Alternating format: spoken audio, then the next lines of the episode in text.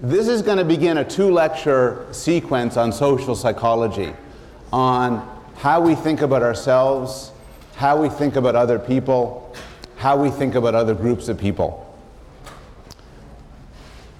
We've talked a lot about the capacities of the human mind, and some of these capacities involve adapting and dealing with the material world. So we have to choose foods. We have to navigate around the world. We have to recognize objects. We have to be able to, um, to understand physical interactions. But probably the most interesting aspect of our evolved minds is our capacity to understand and deal with other people. We are intensely interested in how other people work. Um, the story that was a dominant news story in 2005 was this. And some of you, this, for those of you who aren't seeing the screen, is the separation of Jennifer Aniston and Brad Pitt. Um, I remember where I was when I first heard about this. and it's an interesting sight. Just remember stepping back. Um, as psychologists, we have to question the natural. We have to take things that are common sense and explore them. And one thing which, which just happens is we're fascinated by this stuff. We're fascinated by the lives of celebrities. We're fascinated by the social lives of other people.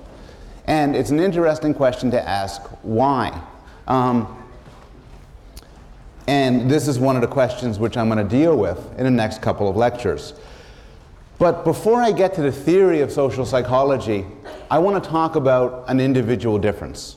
So we devoted a lecture early on, a couple of weeks ago, to individual differences across people in intelligence and personality.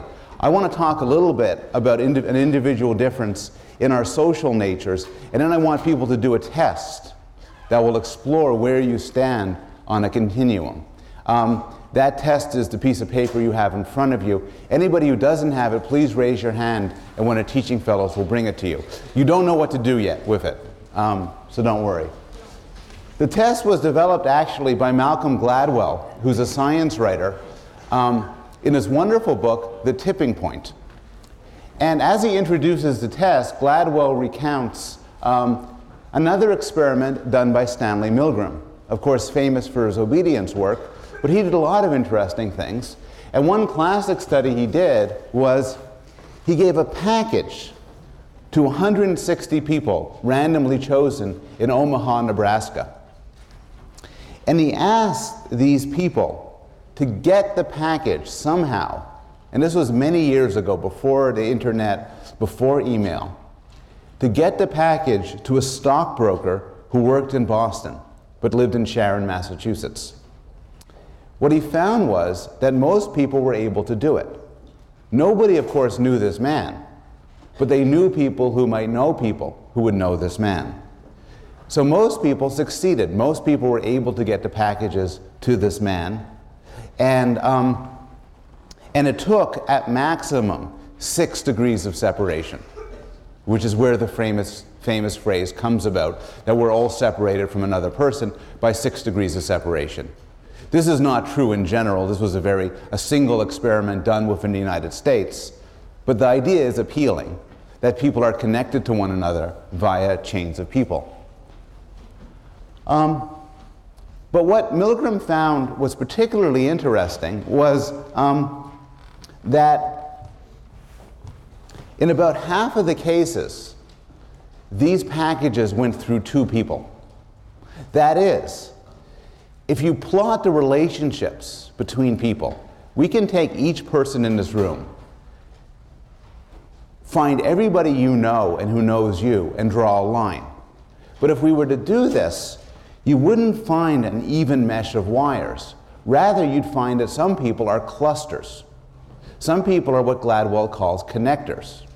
It's like air traffic. Air traffic used to be um, everything flew to, to, to, places local to it, but now there's a system of hubs. Chicago O'Hare, for instance, or Newark, where planes fly through. Some people are hubs. Some people are the sort of people who know a lot of people. Some people in this room might be hubs and it is not impossible to find out. The piece of paper you have here is 250 names chosen randomly from a Manhattan phone book. They capture a range of ethnicities, different parts of the world, different, uh, different national origins. Here's what I'd like you to do, and I'll give about five minutes for this. Go through these names and circle how many people you know. Now, the rules of this are to know somebody, you have to, um, they have to know you back. So, um, so if it's a celebrity, um, well, here, um, one of the names here is Johnson. Now, I've heard of Magic Johnson, but Magic Johnson has never heard of me, so I cannot circle it. On the other hand, our department chair is Marcia Johnson. She has heard of me, so I could circle it. Go through and circle it. Circle all the people you know who know you. Those are the people you're connected to. If you know more than one person with, a, with the same last name, circle it twice. If you don't have this piece of paper and you want to participate, please raise your hand and one of the teaching fellows will bring it to you.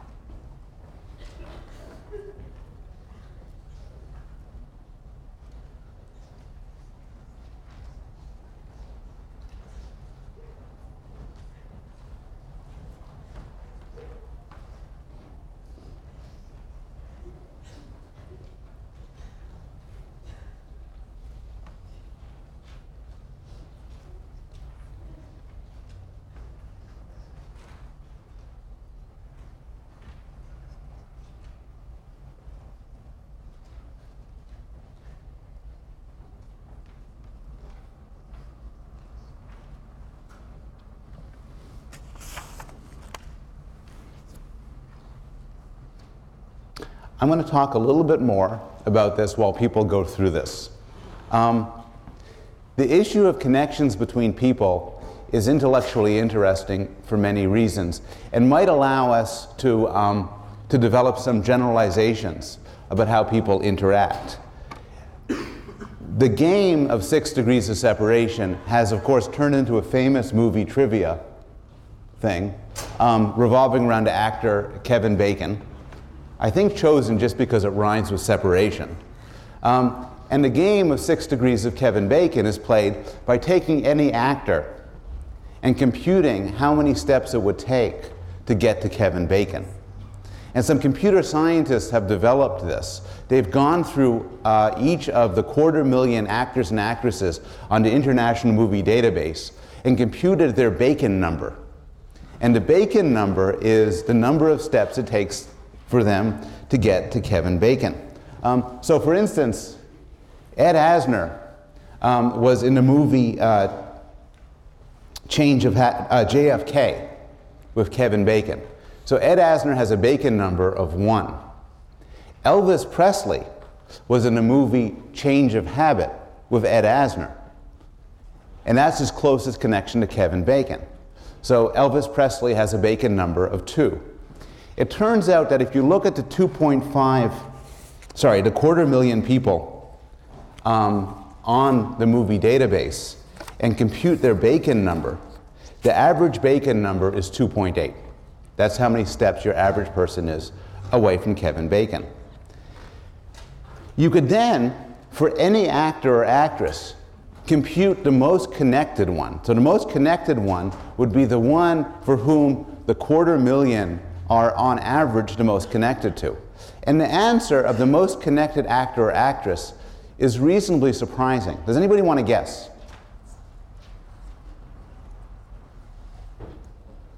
I'll start you off with the wrong answer. And this, by the way, can be found on this website. It's not John Wayne. Um, John Wayne has been in many movies 180 movies, in fact, over 60 years, but he isn't well connected at all because mostly he, he was in westerns. So we saw the same people over and over again. Meryl Streep also isn't it, because Meryl Streep has the misfortune of playing only in good movies. so she has no connection with people like Adam Sandler and Jean Claude Van Damme. Guess. Any guesses? Christopher Walken is a good one. We could look it up. I only know a few names here. Christopher Walken is not a finalist. Nicolas Cage is an interesting case. Has Nicolas Cage been in good movies? I, I, don't want to get, I, am going to get more controversial than I want to. Um, the, pardon me? A guy who's one step above extra. The most connected guy. The most connected guy? He's like a D-list actor at best. The most connected guy, and I think this shows that you're right, is Rod Steiger. He's the most connected actor in the history of acting. Because it isn't that he's been in more movies than everybody else. Michael Caine probably been in most movies of any person on earth. Um, but he's been in all sorts of movies. He was in On the Waterfront, In the Heat of the Night, and really bad movies like Carpool. Um, he's been in dramas and crime serials, thrillers, westerns, horror movies, science fiction, musicals. Um, now, some people are like Rod Steiger. So some people in their day to day lives have many interactions. And I think one of the things we know from interacting with people is we can distinguish them from other people. How many people are finished their things right now? Okay. Um, I know one person in a department who is one of the most connected people I know on earth. If I wanted, if I really had to talk to Rumsfeld, I'd go to this person and say, Can you get me in touch with Rumsfeld? If I wanted to get somebody whacked, I'd ask this guy. Um, then I, I know someone else in the department, and as best I know, I'm the only person she knows. so, um, how many people scores below 10 on this? How many between 10 and 20? Between 20 and 30? 30 and 40? Between 40 and 50? 50 and 60? How many people scored above 60? Anybody above 60? Um, Gladwell's done this in a lot of places. Um, the average is 21 among a college crowd. Some people score as high as over 100. Um, the older you are, the more, the higher you tend to score. Maybe obviously enough. The longer you've been in a country, the higher you tend to score. Um, journalists tend to score reasonably high. Um, academics not so high. And, but what Gladwell points out is some people have the gift. Some people are, are more social than others. And this connects in all sorts of interesting ways. The issue of connection um, has social factors. And it's one answer that sociologists give for why it's good to go to Yale. So, one answer is, well, because of the great intellectual benefits. Put that aside. Let's be more cynical here. Um, another answer is that you develop powerful friends. And that's closer. But the interesting answer sociologists come to is it's not so much you develop powerful friends, rather, you develop powerful acquaintances. Through Yale, you know a lot of people. And they don't have to be your close friends, but they're acquaintances. And sociologists point out that for a lot of aspects of your life, like getting a job, acquaintances matter, connections matter. And the connections you establish by going to a place like Yale hold you in good stead for the rest of your life, above and beyond any intellectual qualities that this place may offer. Um, here's what we're going to do for next lecture and a half, two lectures. We're first going to talk about the self, then we're going to talk about the self and other. Basically, differences between how we think of ourselves and how we think about other people. Then we're going to talk exclusively about how we think about other people, and then we'll talk about how we think about groups, like Harvard students, or gay people, or black people. Um, I'll start with my favorite finding of all time. And this is about the self. And this is about the spotlight effect. So, my mornings are often rushed because I have two kids, so I get up, and sometimes I don't set the alarm, and I get up late. I stagger out of bed, I wake the kids, I, I greet the servants, I get ready. I make, I make breakfast, I run out of the house, and then usually around three o'clock, somebody points out, in one case, a homeless man, that I have a big glob of shaving cream in my ear. Or because I neglected to actually look in the mirror while I shaved. Um, or I once been to a party and I found my shirt was misaligned. Seriously misaligned, not one button, but anyway. um, so, and so I feel when this happens, um, I'm very mature and I basically feel this is the end of the world. This is, this is humiliating and everybody notices. And so the question is how many people notice when something happens?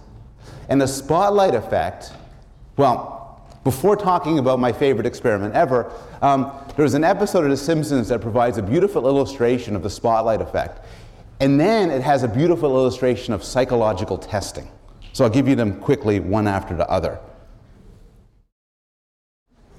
So, Tom Gilovich, a social psychologist, was interested in the question of the spotlight effect, which is when we wear a pink shirt to work, shaving cream in our ear, whatever, do we systematically overestimate how much other people notice?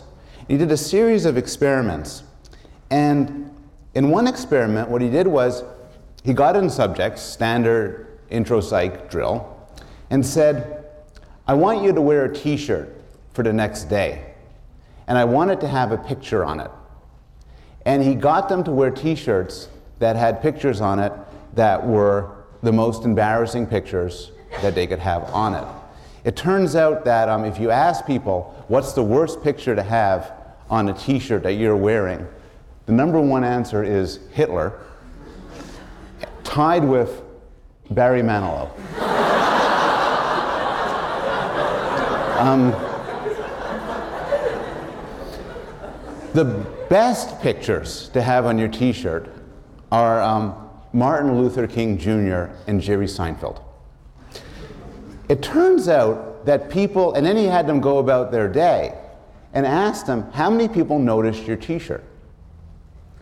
And then the psychologists went around and they asked the people, How many of you noticed uh, this person's t shirt? And it turned out um, they got it wrong by a factor of about two.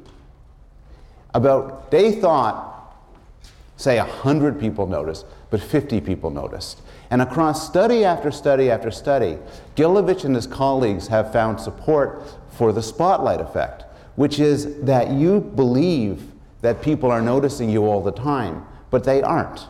They're busy noticing themselves. Um, and this is actually a useful thing to know. Um, Gilovich got interested in this um, because he's interested in the psychology of regret and it turns out that if you actually ask dying people, or really old people, basically, what do you regret from your life? Um, they regret the things, as a rule, that they didn't try. But when you ask them why they didn't try it, the answers tended to be, I would look silly. And it turns out, interesting to know, that people just don't care as much as other people think you are. You can take that as good news or bad news. But, um, but the spotlight is not on us as much as we think it is. There's a second effect Gilovich discovers called the transparency effect. And the transparency effect is quite interesting. The transparency effect is that we believe that we're more transparent than we are. I need somebody up here who thinks that he or she is a bad liar. Just, I just need you to say three sentences. I'll even tell you what it is ahead of time. I'm going to ask you three questions. Have you been in London? Do you have a younger sibling? And do you like sushi? I want you to answer with one of those answers there. I want you to lie about one of them. The task will be for everybody else to recognize and guess which one you're lying about. Do you want to go? Up? Yeah. And, and I will even write down which one you should lie on. So I want you to lie as to that number, okay? Okay.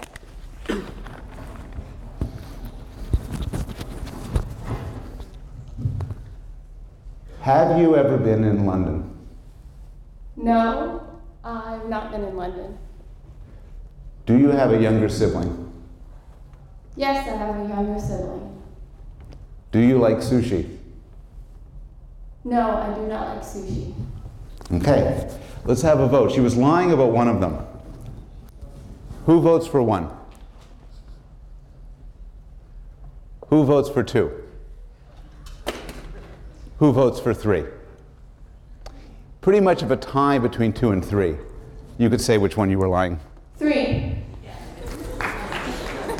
The effect, there are two aspects of the effect. One aspect is um, people are actually quite good at lying.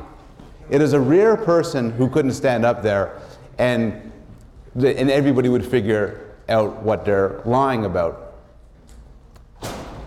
But the transparency effect is we don't feel that way. We often feel like things bleed out of us. And so people will systematically overestimate the extent to which other people notice their secrets.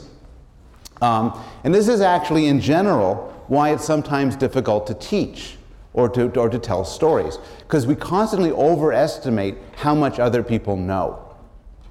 Um, we think of ourselves as more transparent than we are. A second social psychological phenomena is you think you're terrific.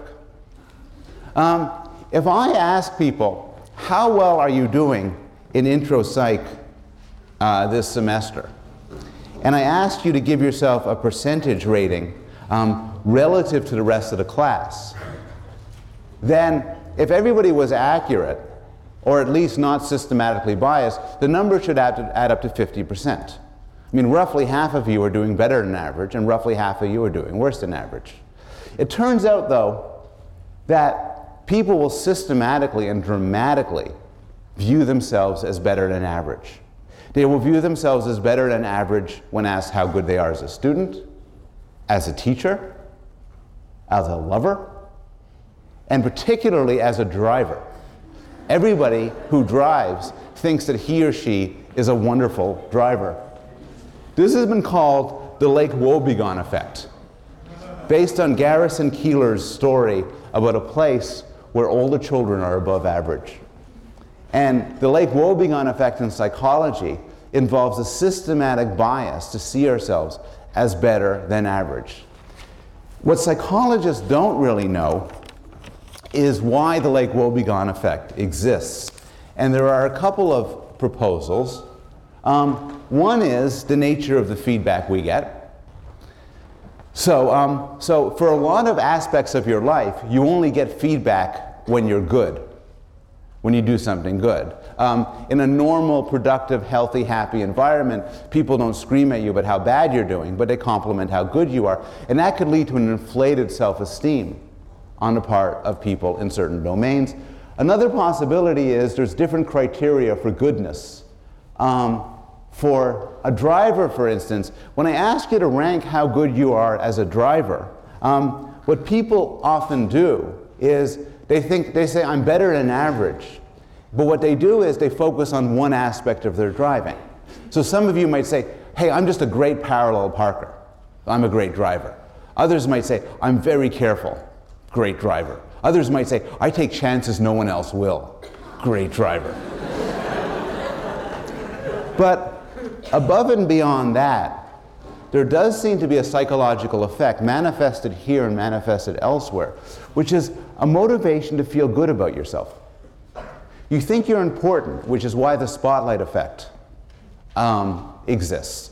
You think your thoughts bleed out, which is why the transparency effect exists. But above and beyond that, in a normal, healthy mind, you think you're terrific.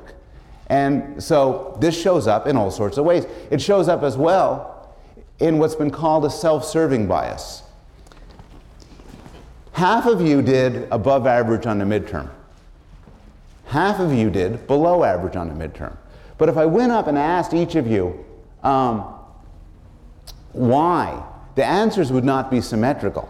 People who did well in the midterm would describe it in terms of their capacities or abilities. They'd say, it's because I'm smart, hardworking, brilliant.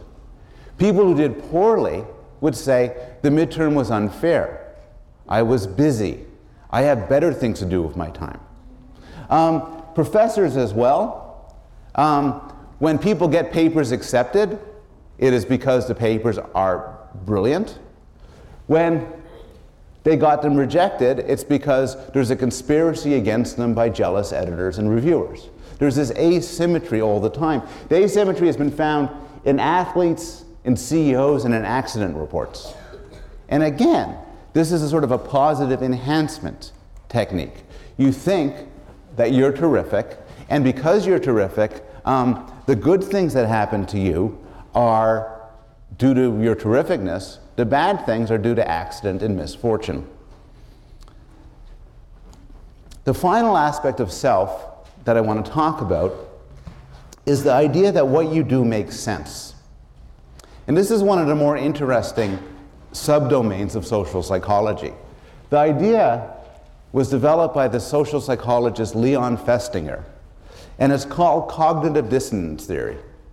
And what Festinger was interested in was the idea that what happens when people experience an inconsistency in their heads. And he claimed it causes an unpleasant emotional state, what he described as dissonance. And he argued that we act so as to reduce dissonance. When there's a contradiction in our heads, we're not happy, and we'll take steps to make the contradiction go away. This all sounds very general, but there's some striking demonstrations of this and how it could work in everyday life. So a very simple example um, is that is the confirmation bias. Some of you are politically right wing, some of you are politically left wing. If I asked you what magazines you read, it turns out people who are right wing read right wing magazines. People who are left wing read left wing magazines. Um, because people don't, as a rule, enjoy getting information that disconfirms what they believe in. They want to have information that confirms what they believe in and that supports it. If you support Bush, you're going to be looking for good news about Bush. If you don't support him, you'll be looking for bad news. Um, and this manifests itself in all sorts of interesting ways. I'll tell you about a very simple experiment. Um, I, it was done by, um, by Louisa Egan here at Yale. And it illustrates a point which is going to, which, and then I'll talk about real world implications of this. It's very simple. You have three M&Ms. You pre-test to make sure the person doesn't like any M&M more than the other. There's three M&Ms, who cares? But then you ask them to choose between two of them. So suppose they choose uh, the red one. You got to choose one. So they get to eat the red one. Now they're offered, you take the red one away, and now they're offered a choice between the two remaining ones. It turns out to a tremendous degree, and you could imagine yourself in that situation. They choose this one, the one that wasn't the one they turned down. And the claim is that when you choose this, in order to justify your decision, you denigrate the one you didn't choose. And so this one you didn't choose is then tainted. And you turn, and then when compared to a third one, you favor that third one. Um, what's particularly interesting is you get this effect easily with undergraduates But you also get it with four year olds and with monkeys. So the same denigration tends to be more general. Well, that's a laboratory effect. But there's some more interesting manifestations of cognitive dissonance. One is the insufficient justification effect, which is so famous it had a cartoon based on it. Um, the guy says, Why should I hire you as my, as my consultant? The dog, some dog, says, I'll use my special, the special process of cognitive dissonance to improve employee morale. How does it work? Well, when people are in an absurd situation, their minds rationalize it by inventing a comfortable illusion. Not quite right. When people are, have an internal conflict, when there's something uncomfortable, that's, that's right. Um, so says to this person, Isn't it strange you have this dead end job when you're twice as smart as your boss? The hours are long, the pay is mediocre, nobody respects your contribution, yet you freely choose to work here. It's absurd. No, wait, there must be a reason. I must work here because I love this work. I love this job. this actually works. Um, here's the classic experiment by Festinger. Gave two groups of people a really boring task, paid one of them $20, which back when this study was done was real money, gave another group of subjects $1 which was insultingly small. Then asked them later, What do you think of the task? It turns out that the group that had were paid a dollar rated the task as much more fun than the group given $20. So think about that for a moment. You might have predicted it the other way around. The $20, wow, well, $20, I must have enjoyed it because I got $20. But in fact, the logic here is the people with $20, when asked, What do you think of the task? could say, It was boring. I did it for $20. The people paid $1 were like the character in the Dilbert cartoon. When paid a dollar, um, they, they said, Well, I don't want to be a donkey. I don't want to be a sort of guy who does this boring thing for a dollar. Wasn't that bad, really? It was kind of interesting. I learned a lot to justify what they did. This has a lot of real world implications. Um, Festinger did a wonderful study with people, a group of people, and he wrote this up in a book called When Prophecy Fails, who were convinced that the world was going to end. So they went on a mountain and they waited for the world to end. They had a certain time and date when the world was going to end. He hung out with them and then the time passed, and the world didn't end.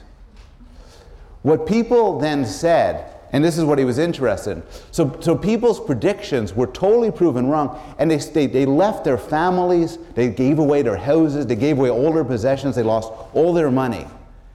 But what Festinger found was they didn't say, God, I'm such a moron. Rather, they said, This is fantastic. This is exactly, this shows that us going to the mountain has delayed the ending of the world.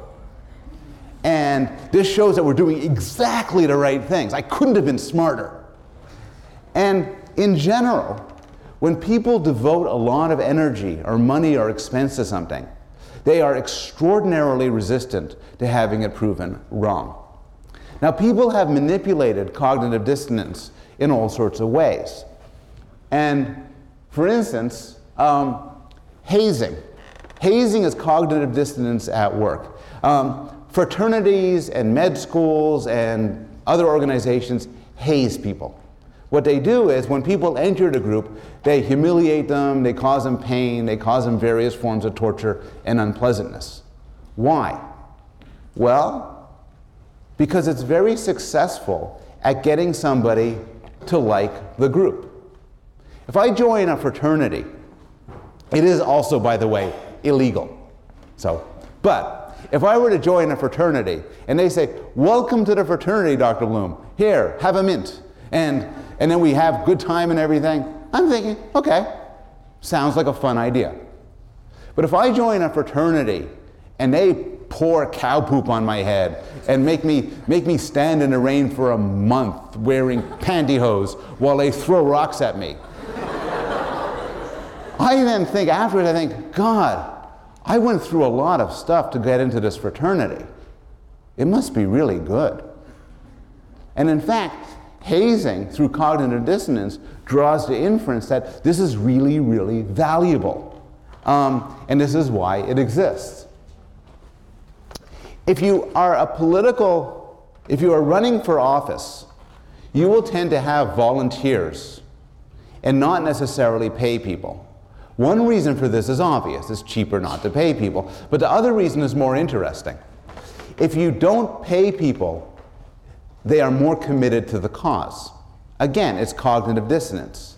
If you pay me $10,000 a month to work for you, I'll work for you and I'll think, I'm doing it for $10,000 a month. That makes a lot of sense. But if I do it for nothing, then I have to ask myself, why am I doing it? And I will conclude, I must think very highly of you. Um, therapy for free tends to be useless therapy. This is one, therapists ask for money for all sorts of reasons, including they like money. But one reason why they ask for money is if you don't pay for therapy, you don't think it has any value. You have to give up something. So cognitive dissonance will lead you then to think that what you are giving it up for has some value. And then you establish um, a liking for it. Finally, cognitive dissonance shows up with children. One of the most robust and replicated findings in educational or developmental psychology is very simple. You take two groups of kids and you ask them to do something, like draw pictures. Half of the kids you reward. Maybe you give them a sticker or a toy. The other half you don't reward.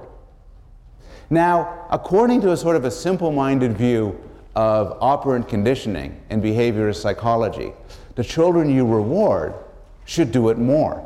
That's how operant conditioning works. In fact, though, the children who you reward later on think that this activity has less value, and they're less likely to do it when there's no reward present.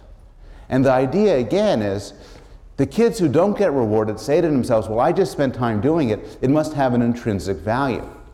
While the children who get rewarded say, I did it for the sticker, I did it for the toy, I don't care much for this.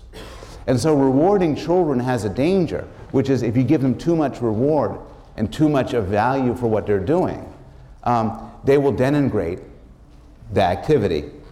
Now, we need to be careful here about what's going on. It's not simple inconsistency. So go back to this insufficient justification uh, effect. So the, the dollar group rated a task as more fun than a $20 group. And it's true, each group needed a justification for lying about the task. Each group needed a justification for saying how interesting the task was. But they each had a justification. They were each doing it for money, after all. So cognitive dissonance is a little bit more subtle. It's not just that there's a clash, rather, um, we adjust our beliefs to make ourselves look more moral and rational than we are. Go back to hazing. There's a perfectly good reason why I let them do all those things to me. I'm the sort of person who will let people do those things to me. The problem is, that's not an answer I could live with.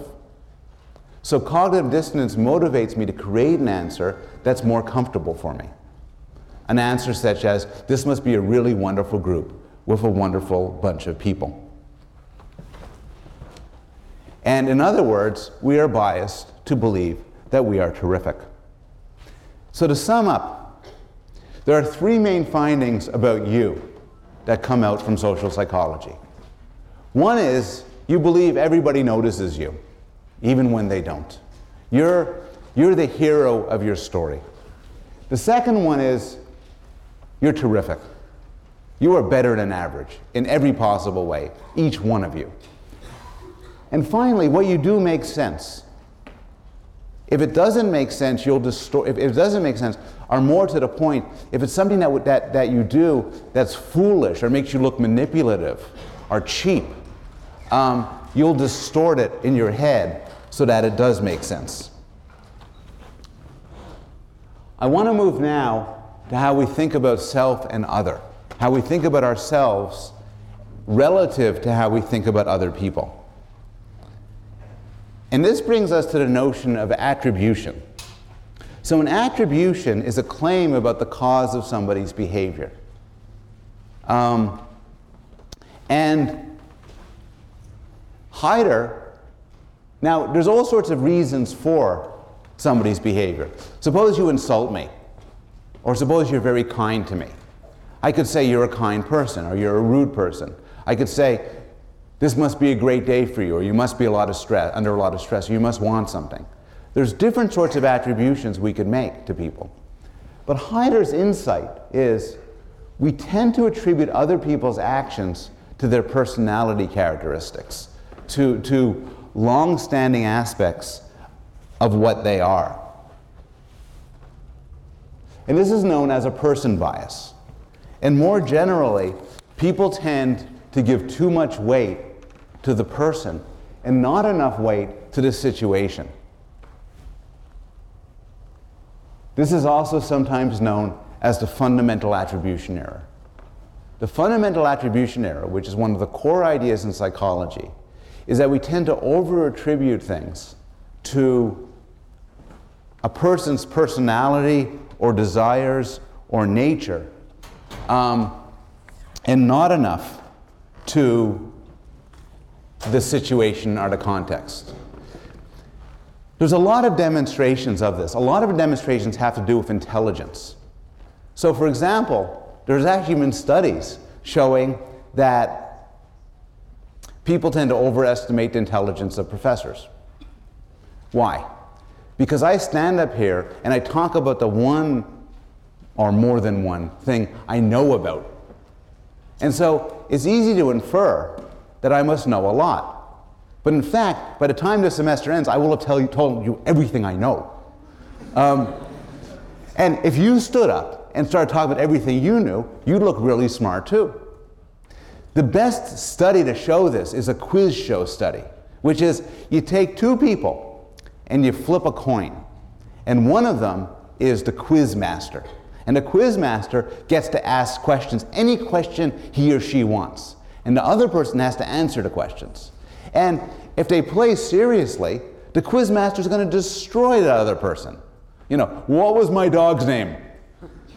Well, I don't know. What's the capital of the city in which I was born? Oh, I don't know. And then you'd expect a third person watching this to say, who cares? It's just, they're just doing this because of the coin they flipped.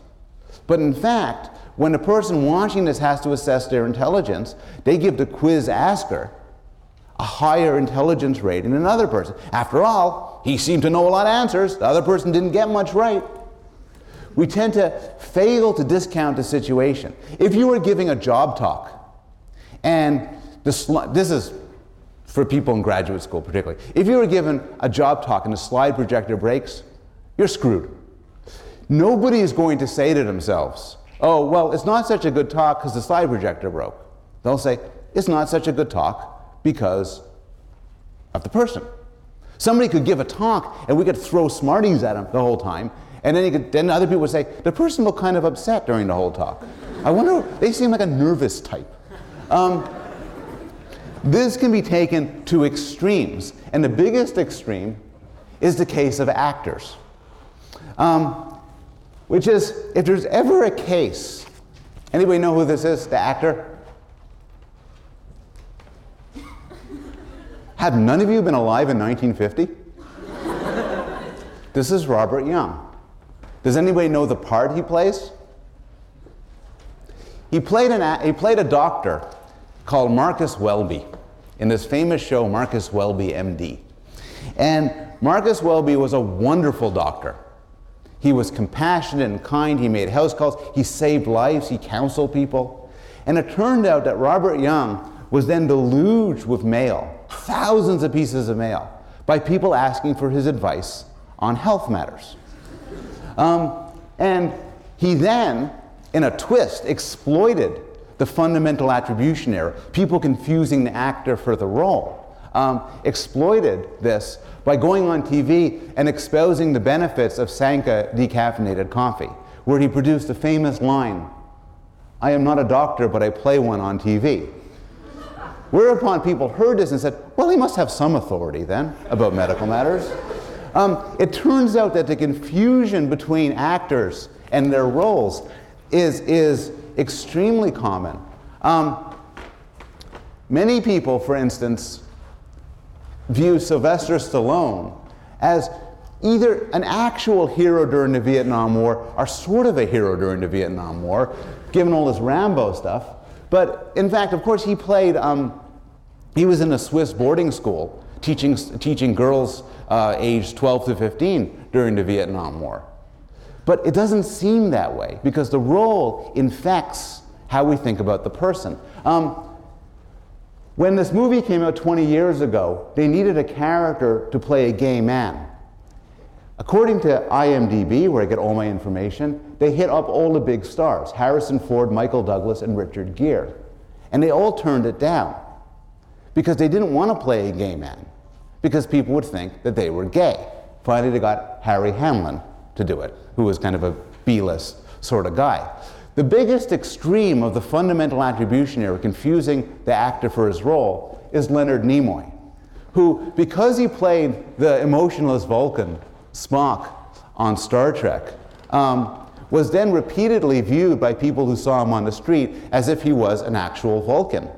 Um, he got sufficiently upset about this to write a book called I Am Not Spock, where he described all the ways in which he was not a Vulcan.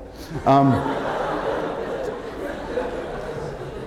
his career, where he attempted many times to play roles that were different from his Vulcan nature, um, stalled until finally, many years later, he gave up and wrote another book called I Am Spock, where he finally conceded to the fundamental attribution error.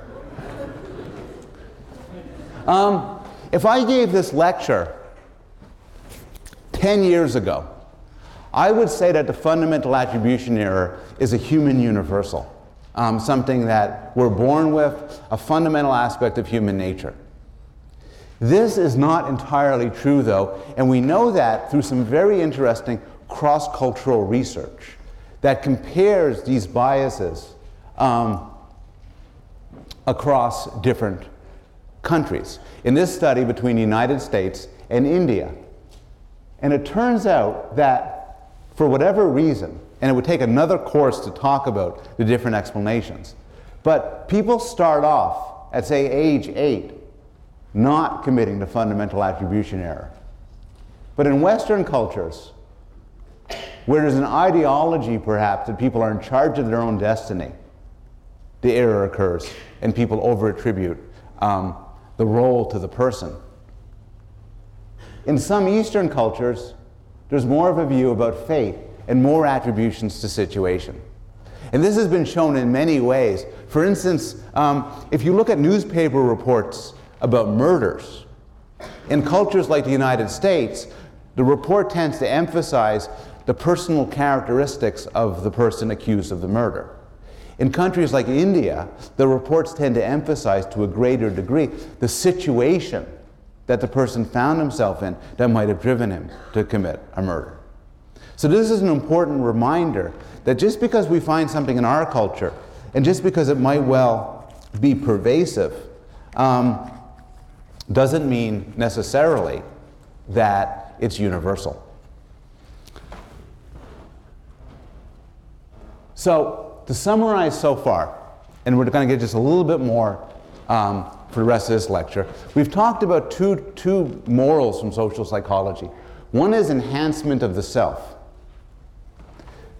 but the other is what you could call oversimplification of the other. So we know ourselves that our behavior is due to a complicated cluster of the situation and our personal natures. When things go badly, in fact, we'll blame the situation.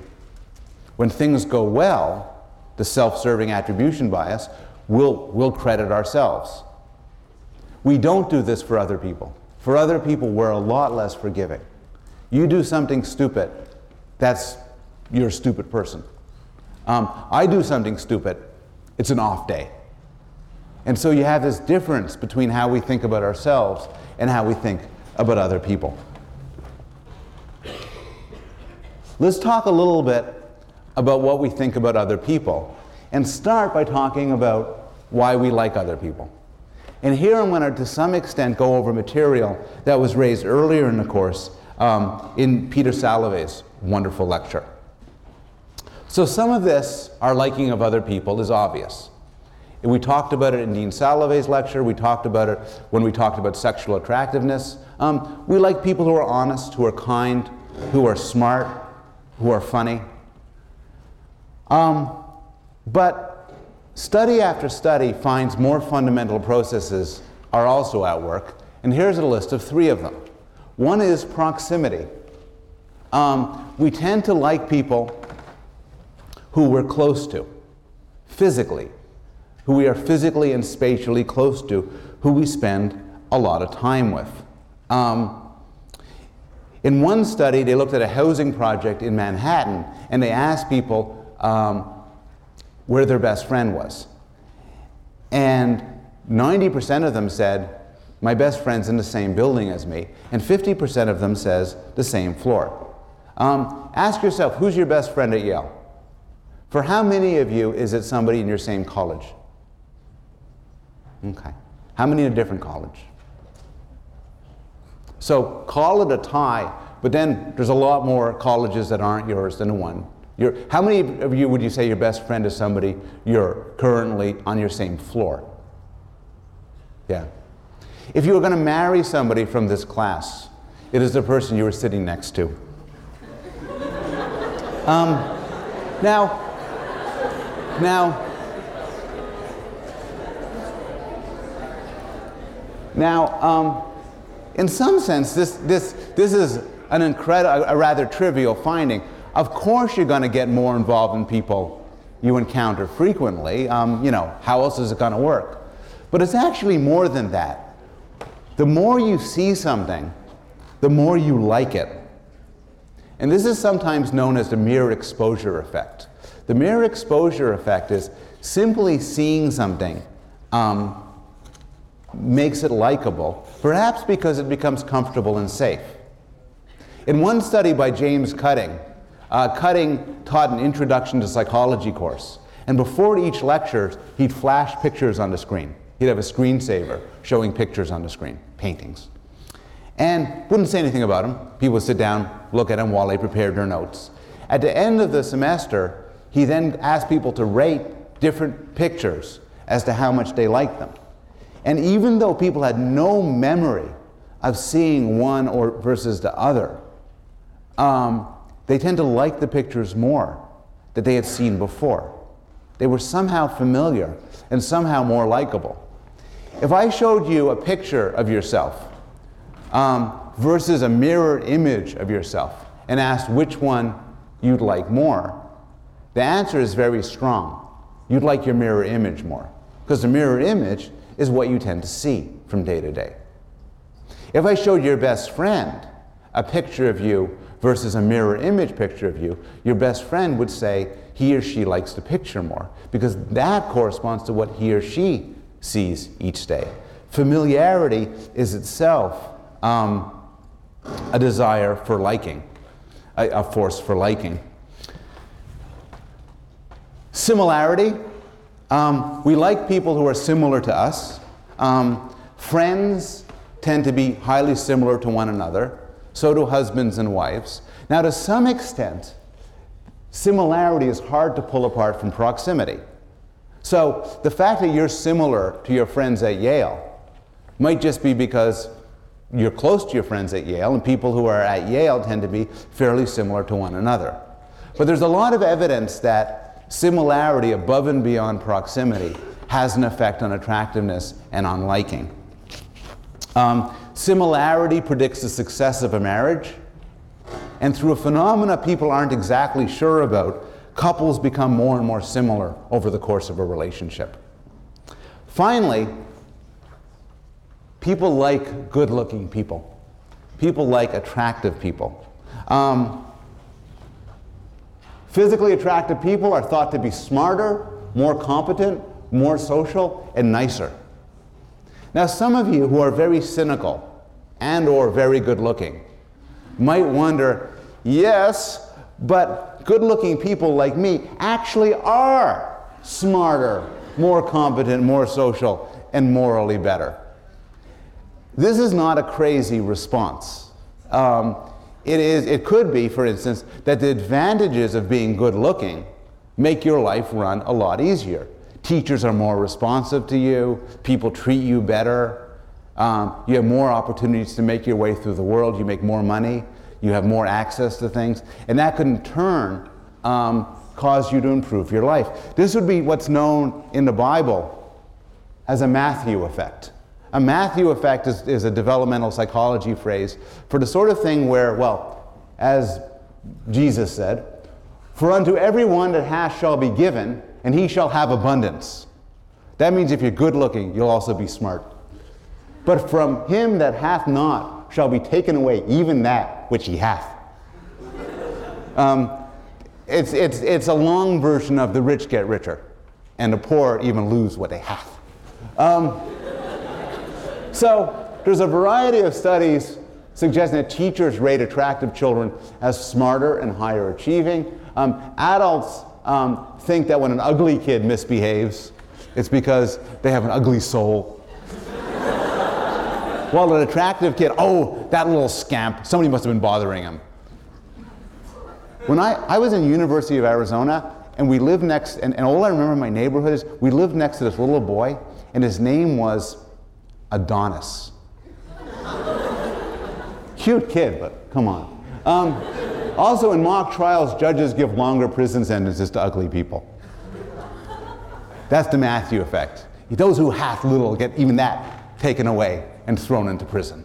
Um, there was a recent study, which I'll tell you about, but I am not comfortable with it as an experiment. The study observed people in, in, a, in a shopping, in, in, in, a, in a parking lot of, um, of a supermarket, and found that parents were a lot rougher to the kids if their kids are ugly than if their kids are good looking. And they attribute it to the fact that for all sorts of reasons, the ugly kid just matters less to the parent. Um, I was watching a poker game once on TV, and somebody who lost said, and I quote, they beat me like an ugly stepchild. and the fate of the ugly stepchild is, in fact, not a very good fate. But this is not a good study. For one thing, and I don't know how to phrase this in a politically correct way, but the parents of ugly kids are likely to themselves be ugly people. and maybe what they're finding is just ugly people are more violent than good looking people. This is an excellent time to stop the lecture. So I'm going to stop the lecture and we're going to continue social psychology on Wednesday.